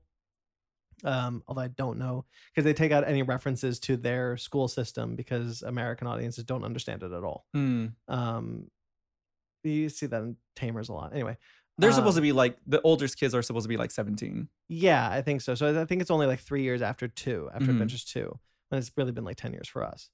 But they're actually what really bugs me is that not all, not all the voice actors came back No. because Vic Mignogna is is Matt and he's fine, but I miss the old Matt. Mm. Anyway, Vic Mignogna, Broly. Um, so when Tai sees Agumon, he's really happy to see Agumon because it feels like there's something missing from from his life. Mhm. Um, and it doesn't make a whole lot of sense either. Why? Because everyone knew about Digimon at the end of Adventures 2. Yeah. So we're led to believe that that was retconned. But whatever. I don't buy it. Um, uh, so you see all these characters meeting their Digimon for the first time in like three years, and it's really exciting. And uh, we're all really excited, but nobody else seems to be that excited, Mhm. especially Joe. Joe is I okay. My God. I like that though. I like that they went in that direction because Joe even explains it later on. It's like he had moved on and he was ready to live his life and like become a doctor or whatever he's studying to be. And um he didn't want to fight anymore and he knew that the presence of the Digimon was going to be that. Like that's the only reason why they he would wanted be in to this run from world. his destiny. Yes. Yeah. And he was like, I don't want to be a digidestined. I don't want to fight. I don't want to have to like drop my life so that I can be this protector for the world or whatever. Like Yeah. I, I don't want to do that. And you have his partner, Gomamon, who's just like so sad about the whole situation. But he says, I'm gonna stay by your side regardless. Did you see? Sorry, I just remembered. Did you see that? I think it was like four. Uh, no, it must have been three because I hadn't been to the digital world again. Um, May, who's I hate May. Um, but she's like sobbing because Meicoomon's gone. hmm Uh, and like Agumon goes to console her, and like the like Agumon's like, why'd we send Agumon? Yes. And they're just like- And they're all like staring out the they're window. just staring at the window, and and they and like he's like, do you have any food? And like, why did we send Agumon? We could have sent anyone else. That's a cute sent moment. That is a really cute moment. yeah, it's a good moment. Um, another thing that really bugs me about about Tri is like for like four movies, it felt like like when the Digimon Emperor shows back up and it's revealed to be evil Jedi again, sexy evil Jedi. 'Cause Somehow in two he becomes sexy, Mhm. but when he oh that got really creepy too. I'm just remembering the bit where he like tries to like molest May and he's like, no, I can't. Not need to not have this happen. Uh-huh. Uh, but when he when when he when when uh the Digimon Emperor Ken shows up with Imperialdramon, with like Kari and TK, who are best friends with Ken, Mhm. are just kind of like, oh my god, it's Ken. What's he doing here? And like We have to fight him. that is your missing best friend That's with the- your missing best friends to Digimon. You should be way more into this. That was right. That was the thing that disappointed me so much was because when season two of Digimon Adventures occurred, I wasn't a huge fan of the new characters, I really um, grew to like them though. but I really grew to like them as the show went on. You like really And appreciate I really like the Lauren too with the with the Digimon with the armored Digivolutions with the Mhm. eggs and Veemon. I think is a great char- is a great Digimon Mhm. character. Uh, the, and when they've learned that they can digivolve like like normal like champion and ultimate, I think that stuff is really cool. The the stuff um, that they did with Ken and Wormmon Ken and like Ken is such a good character. he is. Like I love when he's not the Digimon Emperor anymore. When it's like I'm I've been a pawn this whole time. He's just depressed with Sting with uh with um Stingmon. Uh-huh. Stingmon's his Digi his Digivolution. The his Wormmon. Wormmon is like such good stuff. Yeah. I love that stuff so much. Yeah, and and so I was disappointed when they just weren't around and they Yeah. kind of like just threw away an explanation of like, oh, they're on a mission. No, they don't even get that because the audience only sees the beginning, the beginning of of adventure of Adventures Tri reunion, which is the first movie. hmm You see them what looks like die from Alphamon. Like Mhm. Alphamon it, it appears to kill them, and that's it for three movies, and that frustrated me so much. I'm like, can we just? You're not once are they like, hey, we have some other Digidestin that we can just be like, ring ring, hey Davis, sup? right. But they never, never once does that. They never mention them until the movie after when Ken shows up, and they just kind of knock on the door. It's like, hmm, guess he's not home. The right. dude just stole your friend's Digimon. Um, okay, so I have to ask, where are you in the Digimon okay, Tri so story? Tri. So the last movie I saw is the fifth movie. I haven't seen six. Um, five ends with Tai's supposed death. okay. So he falls uh, into a crevice, and his goggles are are, are still there, and we s- and uh, he falls with the Nishijima. yes. I don't know if he has a different name in the dub version. He might because I think that's a little. I don't recognize that name. He might have that. But his and his partner found her Digimon, her former Digimon that was Mhm. sacrificed. I love that. Yeah, I thought that was a really good moment. It was really cool to see the beginning of the of the sovereign Digimon because I really like that that story arc when we finally meet the sovereign Digimon, Azulongmon, and, Uh-huh. and and them to see them with partners. And before they turned Mega, when they were just when they were just Champion and Ultimate, before they turned Mega and became the the the sovereign Digimon was really cool. Yeah. So for, for those who don't know exactly where we just jumped to, Oh yeah, um, sorry. we're we're now referencing in um, Digimon season one. They talked about how there were original Digidestin Yes. prior to the ones that we know, and so in Digimon Tri, they reveal that these two adults that have been helping out the younger kids um, were part of that group. Yeah, and th- not only that, but we didn't know who their Digimon were Right. until Tri when we found out that they their Digimon became the sovereign Digimon. hmm which uh, Azulongmon was the only one I, re- I remember the name of. But it's basically this dragon Digimon. It's the four corners of the world, and Mhm. they the dragon, a, a lion, uh, turtle, and I forgot the the, the, the fourth one. It was C- the Seadramon's not. No, he was one of the It was a Dark Masters. was it not a bird? Maybe it was a bird. Cause yeah, it was probably a bird because Seadramon was one of the Dark Masters, Mhm. Metal Seadramon, Right. Which is a cool name. By the way, when he shows up again and Tri, nobody again bats an eye. Like, you're- your dar- your like most evil nemesis. If I feel like if Myotismon came back and tried, they'd be like, "Oh, him again." right. like, no, guys, you're you're fighting the Dark Masters again. Like Metal Mhm. Seadramon showed up, and they're just like, "Oh, we just gotta fight Metal Seadramon," and it's Uh-huh. just like, yeah, you did already. you're not even gonna care.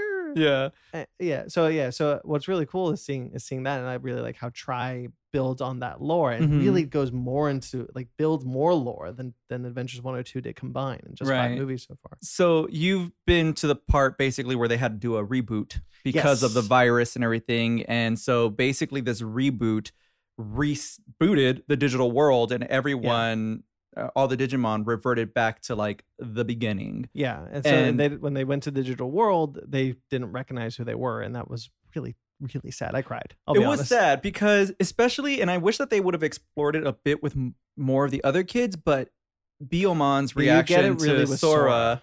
and like the sad thing about it, Everyone else that- is just kind of like, oh, I guess we have partners. Right. And the sad thing about it is that her whole thing is like her her uh her characteristic strength is love. Mhm. That's her crest. And and she can't get any of it Oh, from speaking of Biyomon. Speaking of Crest, uh, does it bug you as much as it bugs me that the Digimon can go ultimate? without the crest. Without the crest? I mean, it doesn't it doesn't because I think I had accepted it already in season 2 when Gatomon could turn into Angewomon without her crest. I guess so, but there's never. I need a bullshit excuse. Uh-huh. I need a reason, like, oh, the crests are just in our digivices now. Well, I guess to me, it's like, well, the world has the crest No, because no, no, they like sacrificed their crest The whole to like of them- heal the world or at whatever. the end, uh, at the beginning of at the beginning of Adventures Two, when they're just like, we give our crests to heal the world. That's the moment where they're just like, yeah, we gave up digivolving to ultimate. uh-huh. That was that. Well, that was that sacrifice. We Mhm. can no longer go to ultimate, and then just like, oh, now we can go mega. yeah. Now Come they do it willy nilly. Oh, I, I guess I just have to like let it go. well, no, truthfully, the one that bugs me the most is when Patamon goes mega in Tri, and I think the fourth movie Mhm. when in Tri when because the the whole point of Tri is to get the original Digidestin to mega Mhm. essentially, and. uh, and and so because we we already had Metal Garurumon and we had uh, War Greymon Mhm. and those were the only two megas from the from that original crew. So now we have all the other ones. And when Sora, uh, Flame Bergermon, I forgot her, I forgot uh, her name. yeah, I don't remember. Oh, Phoenixmon. Is it Phoenix? I think it might be Phoenixmon. I could be wrong. At me. Um, when he when when she goes Mega, Patamon is just like that looks like fun. Can I do that? Okay. right. right. Right. Right. Right. Right. And then he just he just goes Mega. You're like you're already really powerful, dude. I will say that the first time we see not Matt or or Tai's Digimon Go Mega was with Joe and Mimi. Um, when they're fighting the Ken wannabe. Joe's Mega is awesome. Yeah, for sure. Uh, that brought a tear to my eye. Yeah. because I was like, oh shit, they're doing it. But then it just like happened so easily for everyone else. Um, but but it's the it's the thing about it, you know the Digimon shows would often focus on one or two characters, Mhm. uh, and like you would know oh those characters are going champion, oh those characters are going ultimate. It's like whoever's that that episode focused on would be their episode to digivolve to the next level. So it's kind of the same thing with Tri. Like oh this movie is focusing on Joe and Mimi, they're going mega. Oh this movie is focusing on blah blah blah, they're going mega, they're going mega. So you get that. So I, I totally get that. That's the point. That's part of the show. It just bugged me when Patamon was just like, "That looks like fun." Okay, Yeah. like that was everyone had to work for it. Mhm. Every- like no matter what, everyone had to work for it. They had to like dive into themselves and you know pull out what their you know their their courage, their whatever. They uh they had to pull out their crest again and and really show why they deserve to be Digidestined. And you get a tear in your eye every time that happens because Mhm. it's so awesome. But Patamon was just like, "Yay!" yeah. And you're like, "Okay, cheat." Yeah. Yeah. Yeah. Um. Okay. Wait, actually, one more question. Yeah, yeah. Does it bug you that Gatomon is a champion? It Because does it bugs the shit out of me. and It's bugged the- me for 15 years. At the, the the thing that bugs me about Gatomon specifically is that when she's first introduced, she's very badass. She can kick all the champions' asses, and um, like she's a threat to them. Yeah. Uh, and as time goes on, she beget she co- becomes weaker and weaker. yeah, she becomes she has the power level of a novice, but she's a champion. Yeah. And she just sticks to being a champion. So when she her her ultimate level, Angewomon, is as strong as Angemon. right. There's no the, it and Angemon's a champion level. Yeah. I, I didn't like that. I wish they had de-digivolved her or something. I understand why they did it. It's the same reason why Leomon's always a champion because I guess just certain Digimon just are. I think it's the way that she digivolves through time without a partner. Yeah, I, I think that's probably. I think that's what we're supposed to infer is that there are some Digimon that just kind of get older, and as they Mhm. get older, they digivolve. Like uh, probably like how Pokemon, you know, if they get stronger, they they evolve. Mm-hmm. I think that's probably the idea. It's never once explained in the show, so you're just really extrapolating. Mm-hmm. But I, it always bugged me that it's like Gatomon should be a novice. like, come on, yeah, and they kind of explained it in in season two very briefly. In the very beginning of season two, she's she has this ring around her tail, Mhm. um, and when she's being attacked, uh, I get I forget what the Digimon's called. It's like a unicorn thing. It steps oh, I remember on that. the It ring, steps on the ring, comes off of her tail, and, she not as never gets it back. And she's not as powerful. And so that. supposedly she's not as powerful. Like that ring helped her be as powerful as she was. Yeah. And so that's, why they gave her the armor digivolutions. Mhm. Yeah. yeah. So they kind of explain it All away right, with I'll, that. I'll accept it, but I still call bullshit. uh, but going back to what I was gonna say about the um the original Digimon uh, Digidestined, what I liked about it is that you had this woman whose goal was to. We didn't really learn what her goal was until it happened, but her goal was to reboot the digital world Yes. because she wanted her and you partner find back. out she's psychotic. she's crazy and and the the trauma of losing her partner made her obsessed with getting him But back she, she, it, not only that, and we're led to believe it was both their partners. Like, they, Yeah. they had the one- they had the one Digimon. Um, you're led to believe that that he sacrificed himself so that the others can become the sovereign and Mhm. save the digital Yes. world at the time. Uh, so the fact that she's so so psychotic, like when she sees that Digimon and she's just is like wide eyed and shaking and like, I found you, I finally did it, I I've saved the world. It's like, buddy, can And- you and- just right Cool and when it? she approaches him he reacts like all the other ones he's like who are you i don't understand and Yeah. she goes crazy because she's like you're my partner and she grabs him and like Yeah. it's it's so sad to watch. it's kind of it's actually really cool. I mean, part of part of it is really cool to see.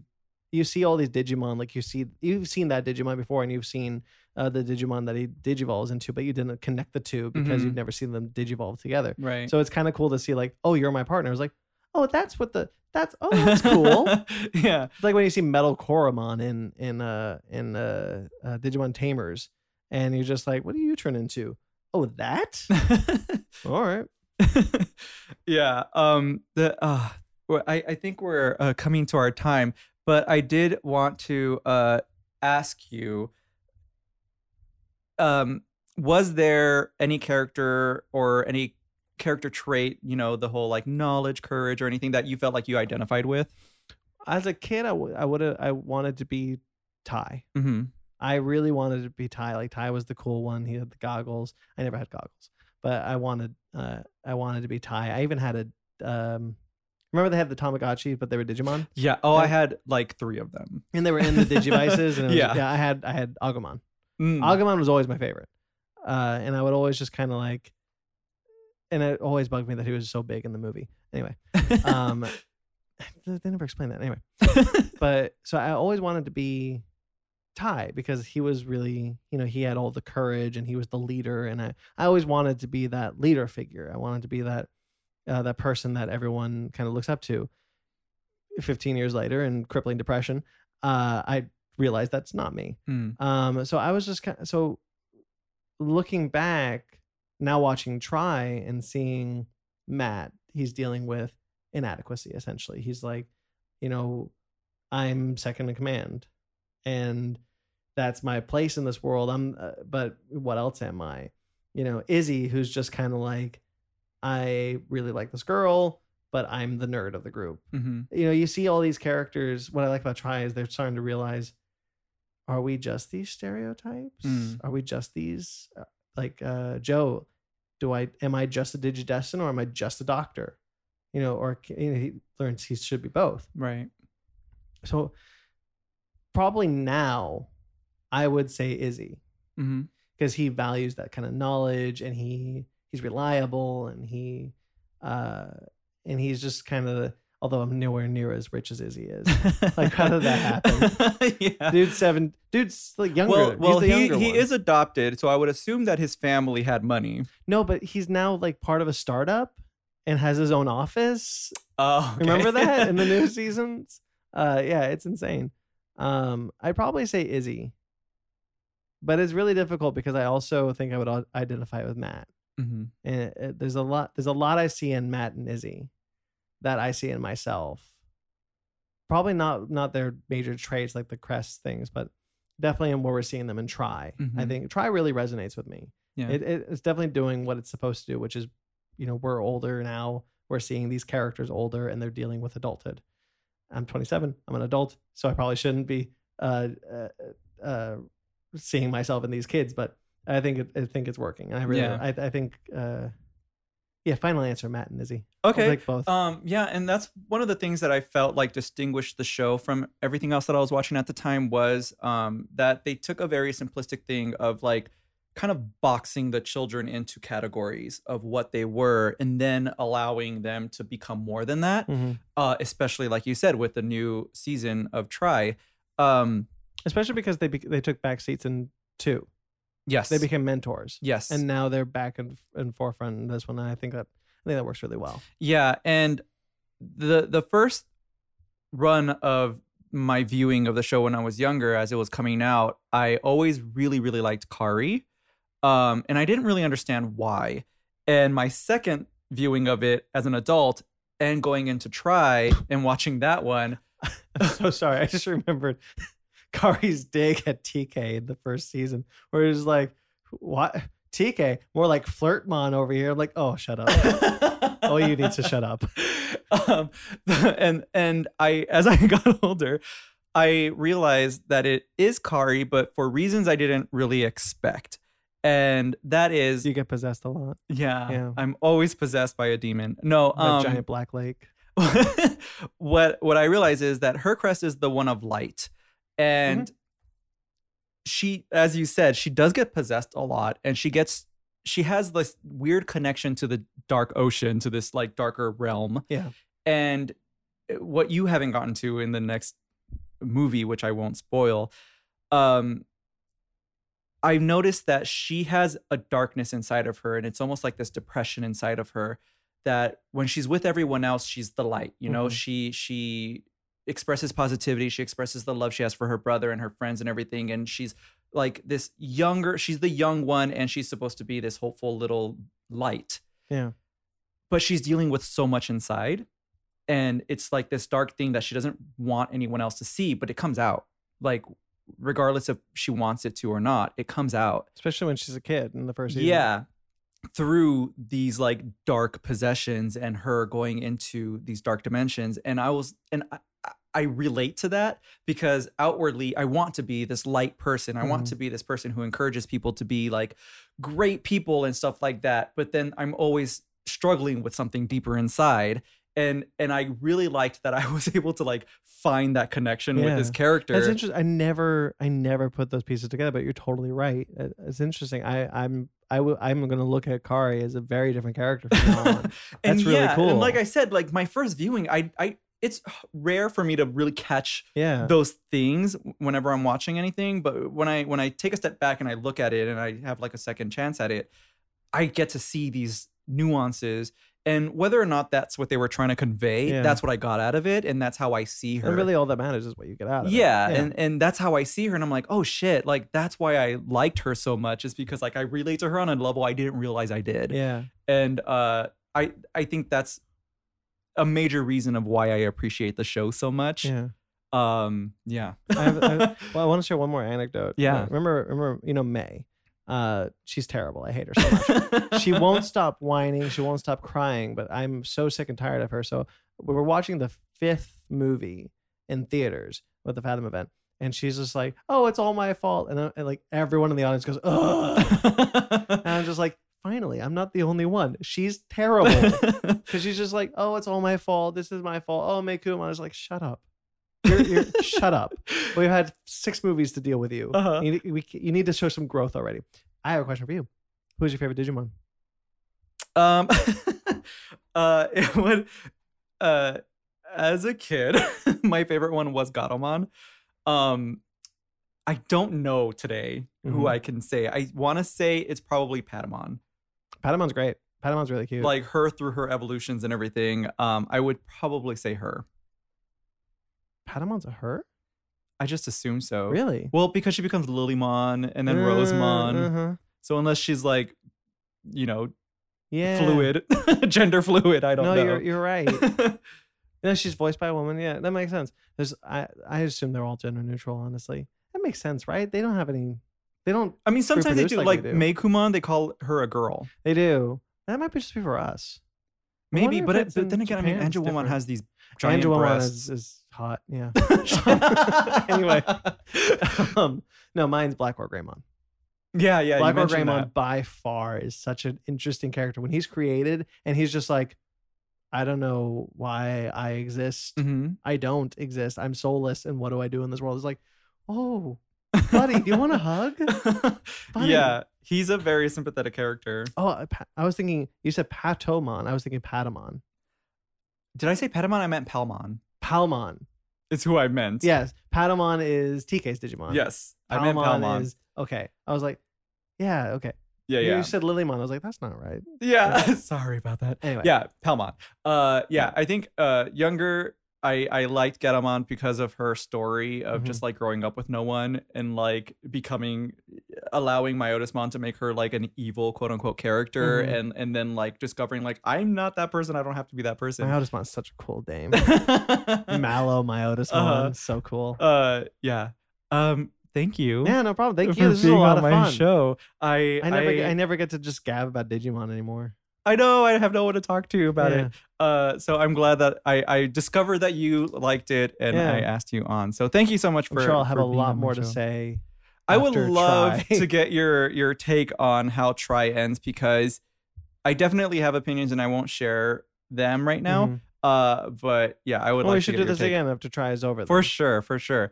Uh, do you have anything you want to plug or Sure, where people I've can got- see you, follow you? So I've said before, I have a podcast called Fake Nerd Podcast. That's on iTunes, Stitcher, Google Play. Um, I think it's on Google Play. Honestly, I'm not even sure. Um, but it's Spotify. Uh, definitely check that one out. Uh, or wherever you can find us. We're a Fake Nerd Podcast on Instagram, Twitter, and Facebook. Um, that's my main show that comes out every week, every Sunday, and we just talk about nerd stuff, and we talk. We're doing reviews, talk about um, just kind of geek culture. We we try to take a like what you said. We try to take more of a positive voice in uh, what is a sen- what is oftentimes just drowning negativity Mhm. with, with, within our culture. I feel. And then I just launched a new show. When is it going out? Uh, this will come out later this week, probably like Friday. Okay, so I just launched a new show then on Wednesday. Mhm. this past Wednesday. Uh, we're recording it Wednesday, but you know, for you guys who are listening to it on Friday, called Mythellaneous. That's uh, it's basically miscellaneous, but replace M I S C with M Y T H. Mhm. So it's Mythellaneous. It's a new show that I'm doing with Sparks, uh, and we. Uh, Sparks is a friend of mine, a friend of mine from the Fake Nerd podcast, and we just talk about mythology, and we talk about, and we we go through different mythology stories and tell each other stories uh, through mythology, and we'll probably do some more. But right now, that's every two weeks, so the next episode is out in a couple weeks. So those are my two shows, and you can find me at BT McClure on Instagram and Twitter as well. Great. And I'll put all of that in the show notes so that people Great. can find Thank it you. easily. Thank you so much for being on the you. show. This was a lot of fun. It's Yay. great. That was Digimon Adventure. Dit dit. Dit dit.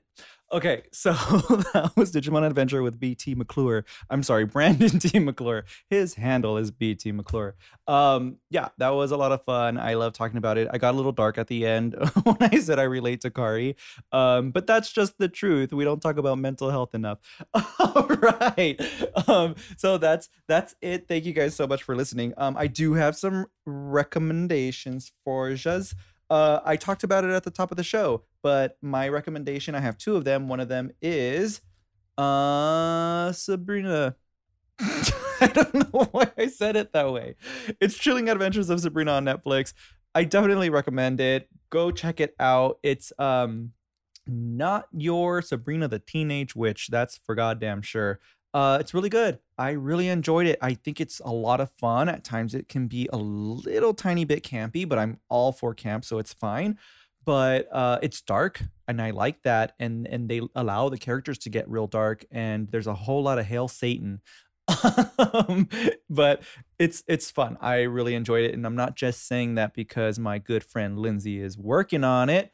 Um, I'm saying that because it's true. Even before she was working on it, I was very excited when they announced it. Um, love the comic book, and uh, I I'm really eager to see if they uh, do bring in some more comic book plots into the show. The way it ended really leaves it open for a lot of possibilities, which I like. Um, they're currently filming right now uh, for season two. So, yay, maybe we'll get it sometime in the middle of next year or something. That would be exciting. Anyway, the other thing that I'm um, going to recommend for you is I know this isn't possible for everyone, but if you find yourself with the opportunity to go see the touring uh, company of Dear Evan Hansen, I 100% recommend that you go do that. Uh, speaking of Lindsay and her beautiful husband, John, they were struck with some misfortune. um, they, Lindsay had to work on the day that they were supposed to go see Evan Hansen, Dear Evan Hansen together. And um, John and Lindsay were very gracious and they offered me Lindsay's ticket. So John took me to go see Dear Evan Hansen. Now, this is a show that I had heard a lot about, but I didn't really know what it was. All I heard was that it was really, really good. I knew that it won all the Tonys and that um it was gonna be sad. That's all I knew. And I was like, you know what? I'm 100% in. Um, when it was the tour was announced, I wanted to get tickets, but they were so freaking expensive that I was like, I don't know if I want to pay for this. Um, but in the end, um, unfortunately, and I feel so bad that she couldn't go. Lindsay couldn't make it because, again, like I said, she was working. She was working on Chilling Adventures of Sabrina for you. Be grateful. No, I'm kidding. but uh, so they offered me the ticket, and um, I went as John's date. Yeah. And I was a mess watching this thing. I was a mess. There's one song towards the very end that really got me. It's a song that um, his mother sings to him. And uh, I have a very contentious relationship with my mother. So um, this one, oh, it got me so good. I was a sniffling brat in that in that audience. Um, it was good. Uh, I walked out. We went straight to the merch booth, and I bought a. I don't know what the official name is. I know it's not called a baseball tee, but it's what we know it as. It has an actual name. but I bought a baseball tee that says "Dear Evan Hansen" on it. I wanted to get more, but I didn't want to spend that much because this shirt was $45 and I did not want to spend more than that. Um, uh, but they had some really great ornament, Christmas ornaments and stuff like that. Uh, and I really wanted one, but I didn't. Um, instead, what I did is I got home and I bought the Broadway cast recording on vinyl, and it arrived at my home, and I listened to it, and it's beautiful. And uh, I ordered it through Amazon, so they offer free rip of the music. They call it a rip, but you know it's just a digital download um, of the music that you buy on certain albums. Um, so now I have that in my um, not that I listen to Amazon Music, but it's there now. Um, but I just have it on my Apple Music, so that's fine too. Um, and I and I had waving through a window in my head for a very long time after that and um the musical stuck with me for a, a, a quite a while after that um and so if you have the opportunity to go see it i definitely recommend you do that uh also just check out the music if you don't have the opportunity to and um kind of read up on what the story is telling and stuff because i think it's something special it's it's it deals with some fucked up shit um uh, fucked up societal shit and social media shit and um I think that they did a really good job with it. so check that out if you get the opportunity. If you like musicals, you'll love this one. Um, hopefully, maybe I won't say that as a blanket statement. I'm sorry. I shouldn't assume what you love. but that's it. That's my recommendation. Those two things. Uh, hope you guys enjoyed that interview. I had a lot of fun recording it. Um, and hopefully Brandon will be able to come back. Uh, and we can discuss uh, Digimon Tri in in more detail because there's so much that I wanted to talk about, but he didn't finish it, so I couldn't talk about it. but yeah, that's it. That's it for the show. If you want to check out Brandon, uh, his podcast, his Twitter handle, his social media, all that stuff, it will be in the show notes. um, just go to interviewwithanerd.com, go into the shows or go into the guests, and he will have his own guest page there. Uh, if you have any comments or anything, any corrections that you want to make or anything like that, um, if you want to contest anything that I said, that is completely fine and I 100% welcome it. Um, I don't know everything and I like to be corrected. Um, you can email me at le. Oh, no, sorry, that's my Twitter handle. You can email me at richard at awkwardhuman.com. That's A W K W A R D H U M A N dot com. Um, that's my email address. I'll get your emails the you can also go to the website and go to like contact me or whatever and it'll send it straight to my email so that's fine too um at me if you want to do that you can follow me on twitter instagram and facebook at le richard c that's where you'll be able to find me and that's about it I do love hearing from you guys. I don't hear from a lot of you, but I've heard from some of you. Um, so if you want to drop me a line, that's always welcome. I enjoy it. I love it. Rate me on iTunes, by the way. Are you listening on iTunes? If you are, just go in there. You don't even have to say anything. Just plop a little five right there. Just just plop it on there. Uh, I will be eternally grateful. And if you do make a comment, I will read it on the air. Uh, you know, because that's what podcasts do. Um, that's it. That's it. That's all. I'm done. I'm so done with this episode. Uh, okay, as always, remember to uh, be safe out there, be kind to one another, and I will see you on the next one. Goodbye.